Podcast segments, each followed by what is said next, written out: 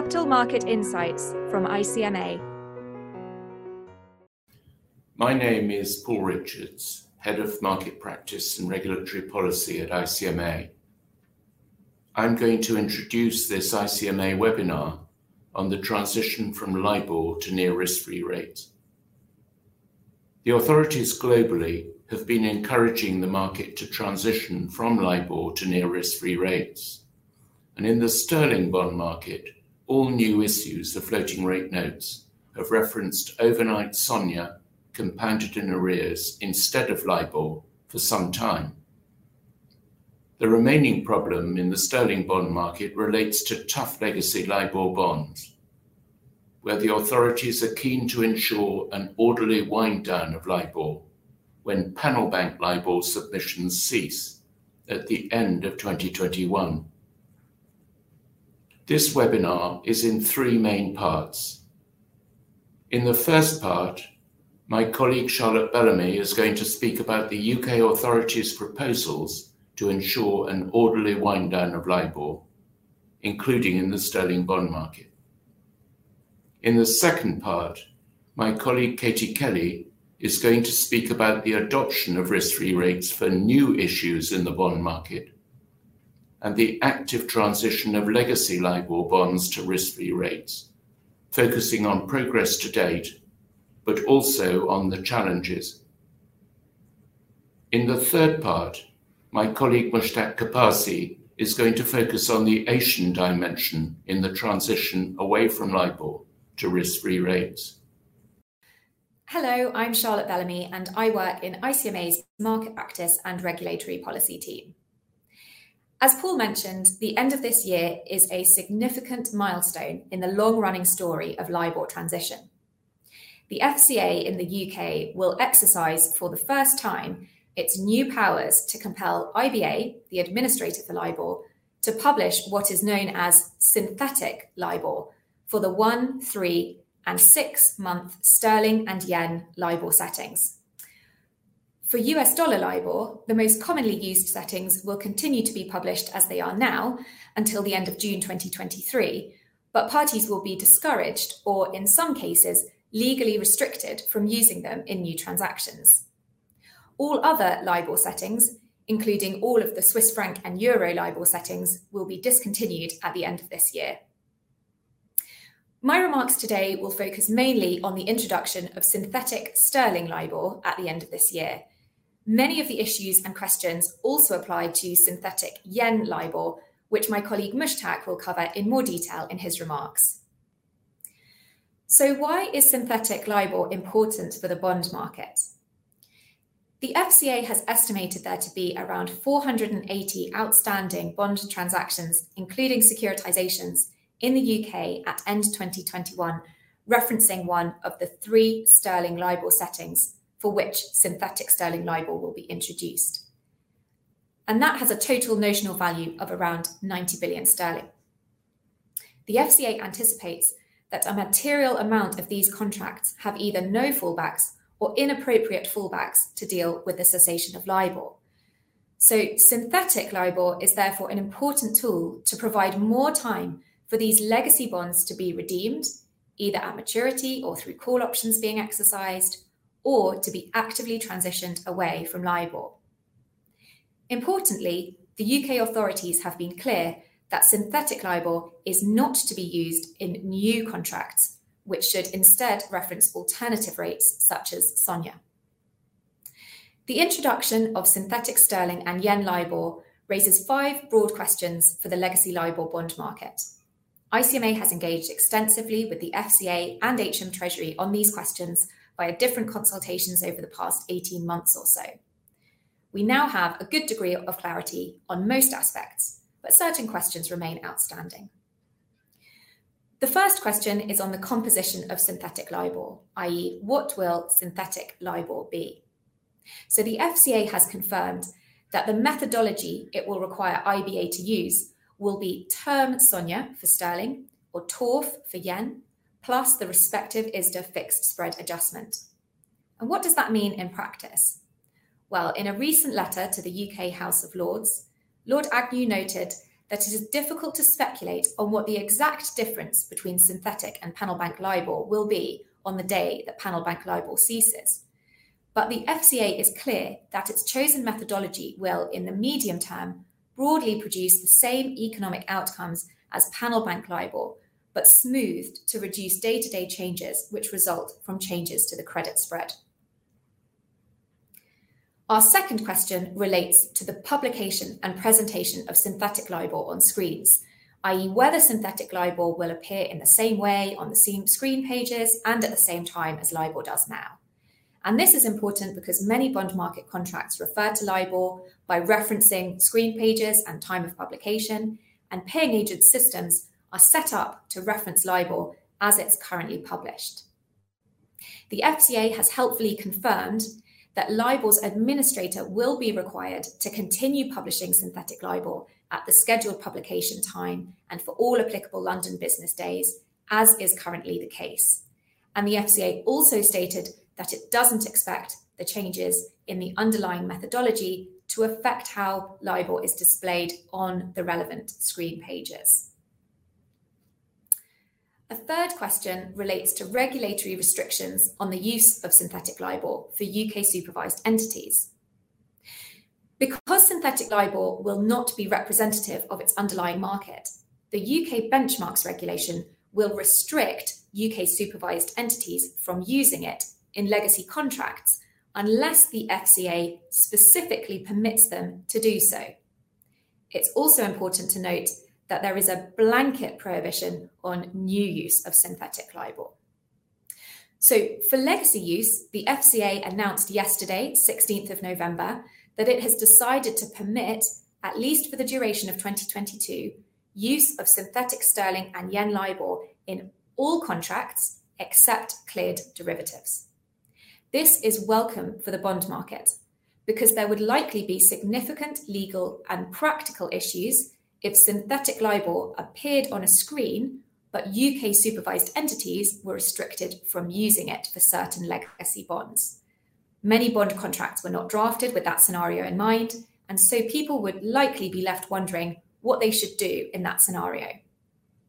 In some cases, there might be quite significant implications, such as events of default being triggered or mandatory redemption of legacy securitizations at par. And from a practical perspective, there would likely have been quite significant challenges with working out which bonds were impacted by the prohibition and which weren't. So whilst the FCA's decision on legacy use results in all legacy sterling and yen LIBOR bonds being able to use synthetic LIBOR under the UK benchmarks regulation, at least for 2022, it's possible that some bonds will actually not need to use synthetic LIBOR because their fallbacks are triggered before it's introduced. And that could be the case for legacy sterling and yen LIBOR bonds that have been issued more recently and contain fallbacks triggered by an announcement of unrepresentativeness, sometimes referred to as pre-cessation triggers. Typically, those fallbacks will provide that the issuer will appoint an independent advisor to help with the determination of a successor rate and a credit adjustment spread. For sterling bonds, such determinations will be supported by the recommendations that have been made by the Working Group on Sterling Risk-Free Reference Rates. It's important that issuers and other parties check the terms of their legacy bonds and take legal advice where necessary to ensure that they know how the terms of their bonds operate. Moving on from the question of the types of bonds for which synthetic LIBOR will or can be used, another key area of focus and our penultimate question has been on contract continuity, i.e. whether synthetic LIBOR will fit with all the different types of LIBOR references that are seen in legacy LIBOR bonds, and whether parties might seek to argue that synthetic LIBOR is not the rate they agreed to reference and that contractual fallbacks have been triggered, for example. In the UK, the government has brought forward legislation known as the Critical Benchmarks Bill to help address these questions for contracts governed by a law of the UK. The UK government has stated that the bill will provide certainty that contractual references to LIBOR should continue to be treated as references to LIBOR where the FCA has directed IBA to introduce synthetic LIBOR. And this should be very helpful in addressing the industry's concerns regarding contract continuity. That bill is passing through the UK Parliament, and it's hoped that it will be passed into law before the end of the year. For legacy sterling and yen LIBOR contracts that are not governed by a law of the UK, for instance, Japanese, New York, or an EU law, there's currently no legislation providing explicitly for contract continuity. So Mushtaq will mention some considerations for the Japanese yen LIBOR market in his remarks. And for the EU, it's also worth noting that the chair of the Euro Risk-Free Rate Working Group recently sent a letter to the European Commission on a possible designation of synthetic sterling and yen LIBOR as a statutory replacement rate under the EU benchmarks regulation, with the aim of providing legal certainty for EU law governed and certain other EU contracts referencing synthetic LIBOR. It's not yet clear whether that will lead to a designation under the EU benchmarks regulation or not. Our fifth and final question relating to synthetic LIBOR is the length of time it will be available for. For synthetic sterling LIBOR, this question is still outstanding. The law in the UK allows the FCA to compel IBA to publish it for up to 10 years, but the FCA must review its decision to compel IBA to continue to publish it at least annually. This means it's not yet clear when synthetic sterling LIBOR will end. The FCA has been clear that users of LIBOR should continue to focus on active transition rather than relying on synthetic LIBOR, and that the FCA might consider progressively restricting continued permission to use synthetic LIBOR in legacy contracts if that would help to maintain progress towards an orderly cessation. Before I hand over to Katie, it's worth emphasising briefly that away from synthetic sterling and yen LIBOR, most US dollar LIBOR settings, overnight, 1 month, 3 months, 6 months, and 12 months, will continue beyond the end of 2021 in their current form. However, the US authorities have issued guidance that those US dollar LIBOR settings should not be used in new contracts after the end of 2021, subject to certain exceptions. The FCA is similarly restricting UK supervised entities from using US dollar LIBOR after the end of this year. The expected date for the cessation of the panel bank versions of those dollar LIBOR settings is the end of June 2023. This gives market participants more time to transition their legacy US dollar LIBOR bonds and other contracts. At the end of June 2023, it's expected that the legislation that has been introduced in New York and the EU and is being discussed at a federal level in the US that aims to deal with the orderly cessation of LIBOR will provide a statutory override of LIBOR references in certain legacy contracts. It's not yet clear whether the FCA will require IBA to publish a US dollar synthetic LIBOR or not. How this plays out, and in particular how the different legislative solutions interact, will be a core area of focus for market participants, given the extensive global use of US dollar LIBOR. I will conclude my remarks by emphasising again that it's not clear how long synthetic LIBOR will be available for sterling, and the end game for US dollar LIBOR in mid-2023 is still uncertain. So it's very important that bond market participants continue to actively transition their legacy LIBOR bonds to alternative risk-free rates. And that's what my colleague Katie Kelly will now discuss. Over to you, Katie. Hello, my name is Katie Kelly. I'm a Senior Director at ICMA, working on, among other things, the transition from LIBOR to risk-free rates. Now, just to reiterate the messaging and the overall point, the consistent message from the regulatory authorities has been, by way of summary, firstly, to cease new issuance of LIBOR-linked instruments, and secondly, to encourage the active transition of any instruments that are already linked to LIBOR. In terms of new bond issuance linked to sterling LIBOR, as Paul mentioned, that pretty much ceased some time ago. The SONIA bond market continues to thrive, with approximately 145 SONIA-linked bonds outstanding, totaling almost $84 billion since March 2018. Conventions have largely stabilised, with the consistent approach being to use SONIA compounded in arrears with a margin added and typically a 5-day lag mechanism. There's been consistent use of a lag approach to weighting, which weights the SONIA rate according to the number of days in the interest period. Various indices have been published to support RFRs in sterling and in US dollars, which are compatible with the shift approach to weighting, i.e. weighting the SONIA rate according to the number of days in the observation period. The lag approach to weighting has been used in the overwhelming majority of SONIA-linked transactions, but that's not to say that the shift approach can't also be used.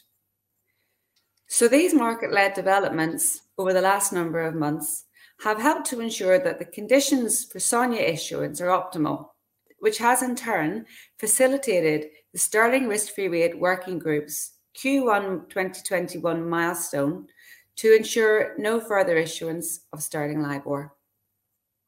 In the US, there are almost 2,000 SOFR-linked bonds outstanding.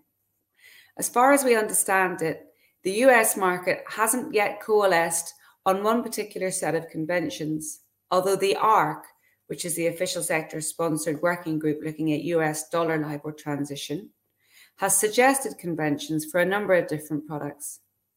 Euro-STR issuance remains insignificant with 15 issuances. Moving on to active transitioning of any instruments that are already linked to LIBOR, this has already been achieved to a certain extent in the sterling market using consent solicitation, which is the process which facilitates the amendment of bonds. Under English law, 75% of a certain quorum of holders may vote in favour of an extraordinary resolution to amend the terms of bonds, in particular the interest terms. In the sterling market, around 90 sterling LIBOR-linked legacy bonds have already successfully transitioned to SONIA. While this represents good progress, as Charlotte mentioned, the FCA estimates that there are about 480 outstanding bond transactions referencing LIBOR, so less than 20% of the affected bonds have been transitioned so far. As for why this is the case, well, it's important to highlight that there are challenges associated with consent solicitation, and not all of the transactions which have been carried out so far have been successful. The quorum and voting requirements are quite high, and it can be hard to even identify all the investors, let alone ensure their engagement. The cascade of information and communications between the parties is cumbersome and may also be compounded if there are different ownership structures in place, especially as much of the operations process is conducted manually. Consent solicitations can be costly, time-consuming, and potentially complex, which, of course, can be off-putting. And some transactions may just be too difficult to amend, such as securitizations, where the parties may be absent, and there may be complexities in the structure itself. And also, given the sheer volume of transactions that require to be transitioned, there just hasn't been enough time to do everything. So we've already heard about the use of synthetic sterling LIBOR for those legacy contracts that can't be transitioned away from sterling LIBOR before year end, and that have inappropriate or no contractual fallbacks catering for LIBOR cessation. But as it's not yet clear when synthetic LIBOR will end, it may not be that all of the 480 outstanding sterling bonds may be able to avail of it, although it's likely that a significant majority will, as they may have a maturity which exceeds the availability of synthetic sterling LIBOR, and they may even be perpetual. So even if synthetic sterling LIBOR provides a pathway for transition for sterling LIBOR referencing contracts, it's only temporary. There's still some way to go. This means that notwithstanding the challenges already highlighted, the focus really should remain on active transition, even when synthetic sterling LIBOR is published, for those longer dated or perpetual bonds where there's still some uncertainty, or for situations where the parties want to retain economic control of the transaction, or maybe want to have the ability to align with any associated swaps, which will fall back to SONIA compounded in arrears in line with the ISDA protocol. And in the case of synthetic yen LIBOR, we know that the end date for its availability will be the end of 2022. Convening bondholder meetings to amend the terms of bonds is not likely to be familiar to many Japanese market participants, but my colleague Mushtaq Kapasi will develop this discussion further. As mentioned elsewhere, US dollar LIBOR settings will cease at the end of June 2023, allowing time for more transition of US dollar LIBOR bonds. However, as under New York law, amendments to interest rate provisions typically require consent of 100% of holders of the outstanding principal amount. The consent solicitation process is uncommon and relatively impractical, so the New York law statutory override of LIBOR in certain legacy contracts is very helpful. Thus far, there's only been a handful of consent solicitations to transition US dollar LIBOR bonds to SOFR under English law, so it remains to be seen what will happen in these cases. So, as I said, I'm now going to hand over to my colleague Mushtaq to summarise other developments in Asia Pacific. Thank you. Thank you, Katie. My name is Mushtaq Kapasi.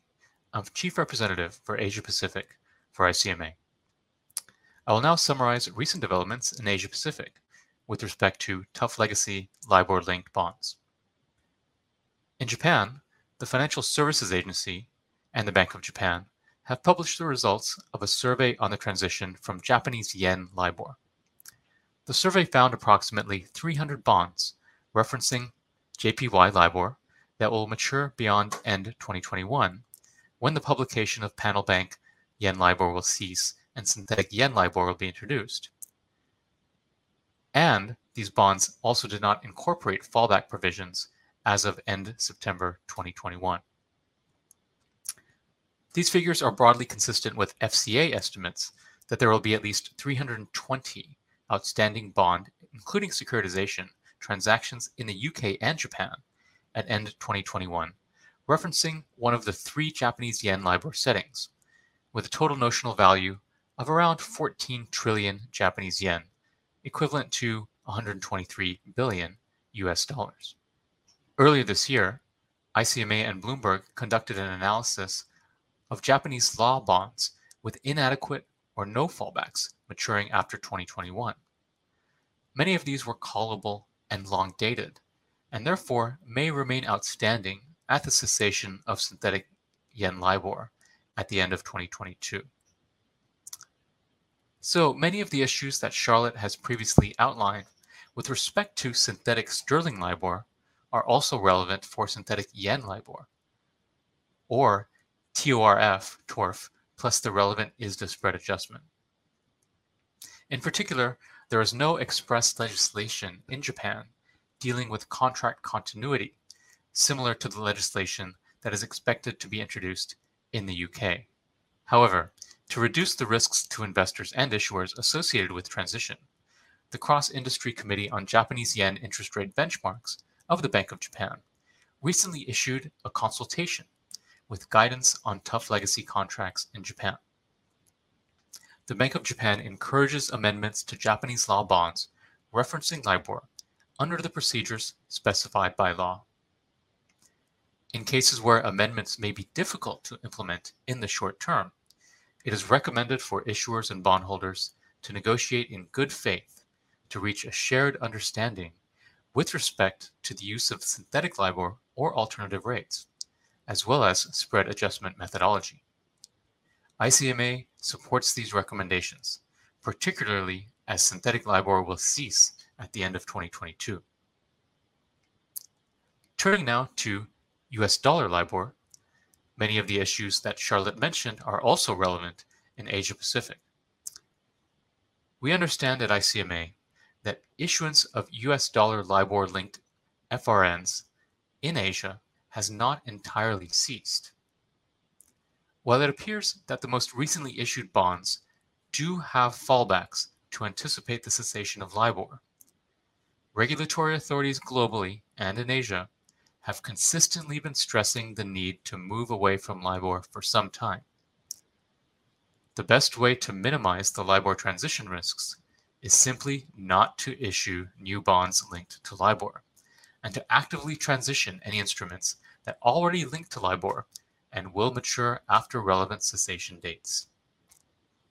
This concludes the update for Asia Pacific, and Paul Richards will now share closing remarks. We at ICMA will continue to engage with the authorities and consult our members on the global transition away from LIBOR and keep our members up to date through the ICMA quarterly report, our benchmarks webpage, and webinars such as this one. Thank you for joining us. Thank you for listening. For more ICMA podcasts and further information on capital markets, please visit our website, icmagroup.org.